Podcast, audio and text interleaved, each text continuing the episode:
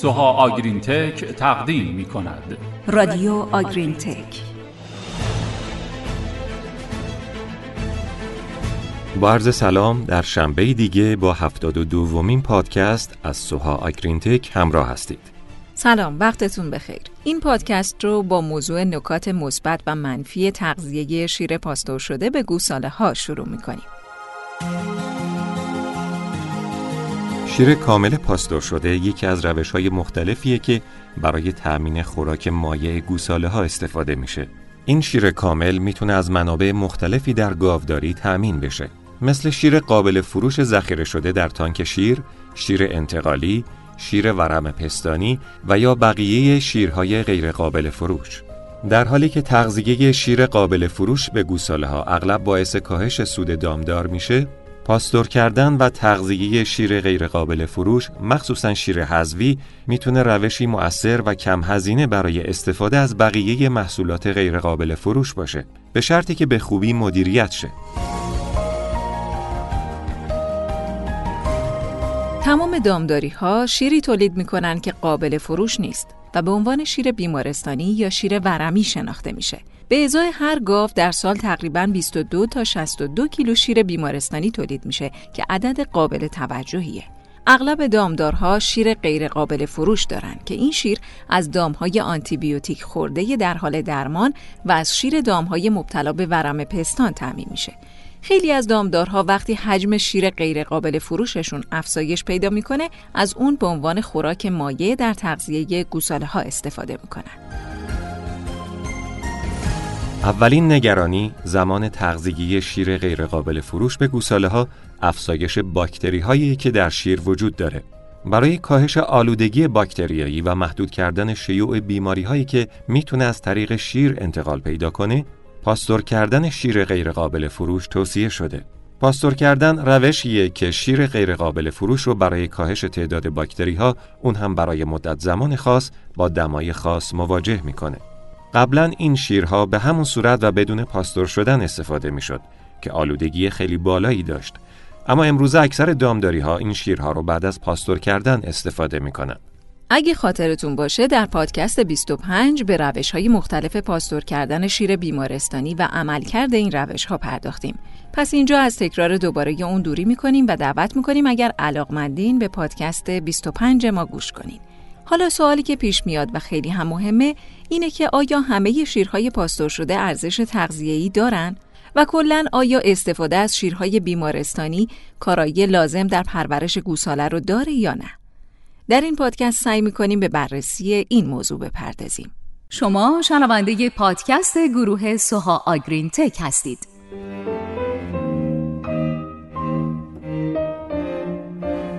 یه تحقیق طولانی مدت ده ساله در مورد شیرهای غیرقابل فروش پاستور شده در سطح مزرعه انجام شد که نکاتی رو در مورد تغذیه، نرخ کشتن باکتری ها در پاستور کردن و آنتیبیوتیک باقی مانده بیان کرد. این مطالعه از سال 2006 تا 2017 روی 618 مزرعه شیری آمریکا که 5 تا 5 هزار گاو داشتند انجام شد.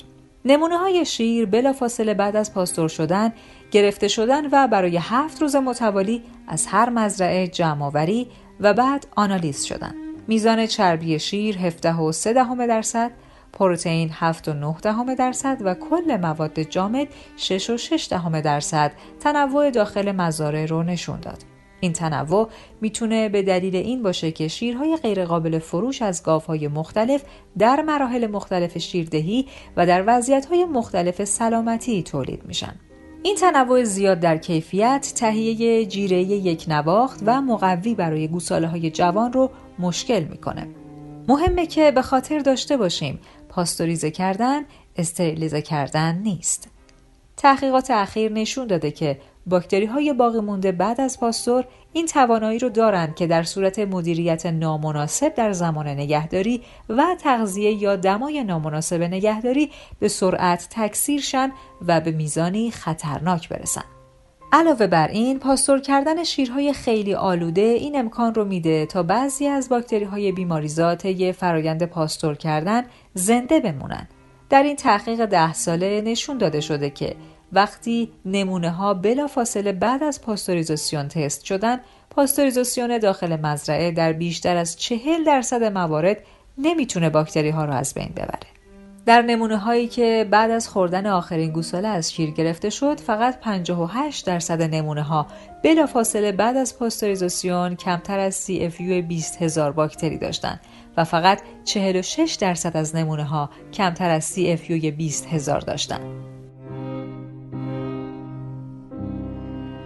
نکته مهمی که اغلب نادیده گرفته میشه اینه که شیر غیرقابل فروشی که برای تغذیه گوساله ها استفاده میشه عمدتا از طریق گاوهای درمان شده است و آنتیبیوتیک باقی مونده هم یک نگرانی اصلیه. در مطالعه که گفتیم 57 درصد نمونه های شیر حاوی باقی مونده آنتیبیوتیک بود. حتما توجه کنید که آنتیبیوتیک ها در پاستور کردن از بین نمیرن و در شیر باقی میمونن. مطالعات دیگه افزایش مقاومت آنتیبیوتیک در گوساله‌های مصرف کننده شیر غیرقابل فروش نسبت به اونهایی که شیر خشک خورده بودن رو نشون دادن. نکته که اخیرا جلب توجه کرده اینه که احتمالا رژیم تغذیه‌ای مایع شاید بتونه روی گسترش و توده میکروبی شکمبه تاثیر طولانی مدت داشته باشه. در مطالعه‌ای که اخیرا انجام شده، ژانگ و همکارانش سال 2019 سه رژیم غذایی شیر کامل، شیر خشک و شیر ورمی پاستور شده رو بر عملکرد گوساله ها و توسعه شکمبه بررسی کردند. در این آزمایش گوساله های مصرف کننده شیر ورمی در سن دو ماهگی ازوت آمونیاکی بالاتر و اسیدهای چرب کمتری در شکمبه داشتند که نشونه رشد کمتر شکمبه و توده میکروبی اونه. همینطور هورمون رشد در دو ماهگی در این گوساله ها به شدت کمتر از بقیه گروه ها بود.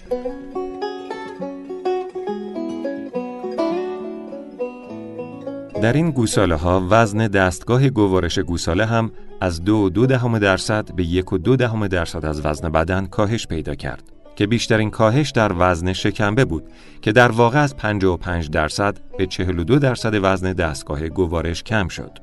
تمام این موارد نشون میده که توسعه شکمبه در گوساله های مصرف کننده شیر حذوی به شدت کاهش پیدا کرده.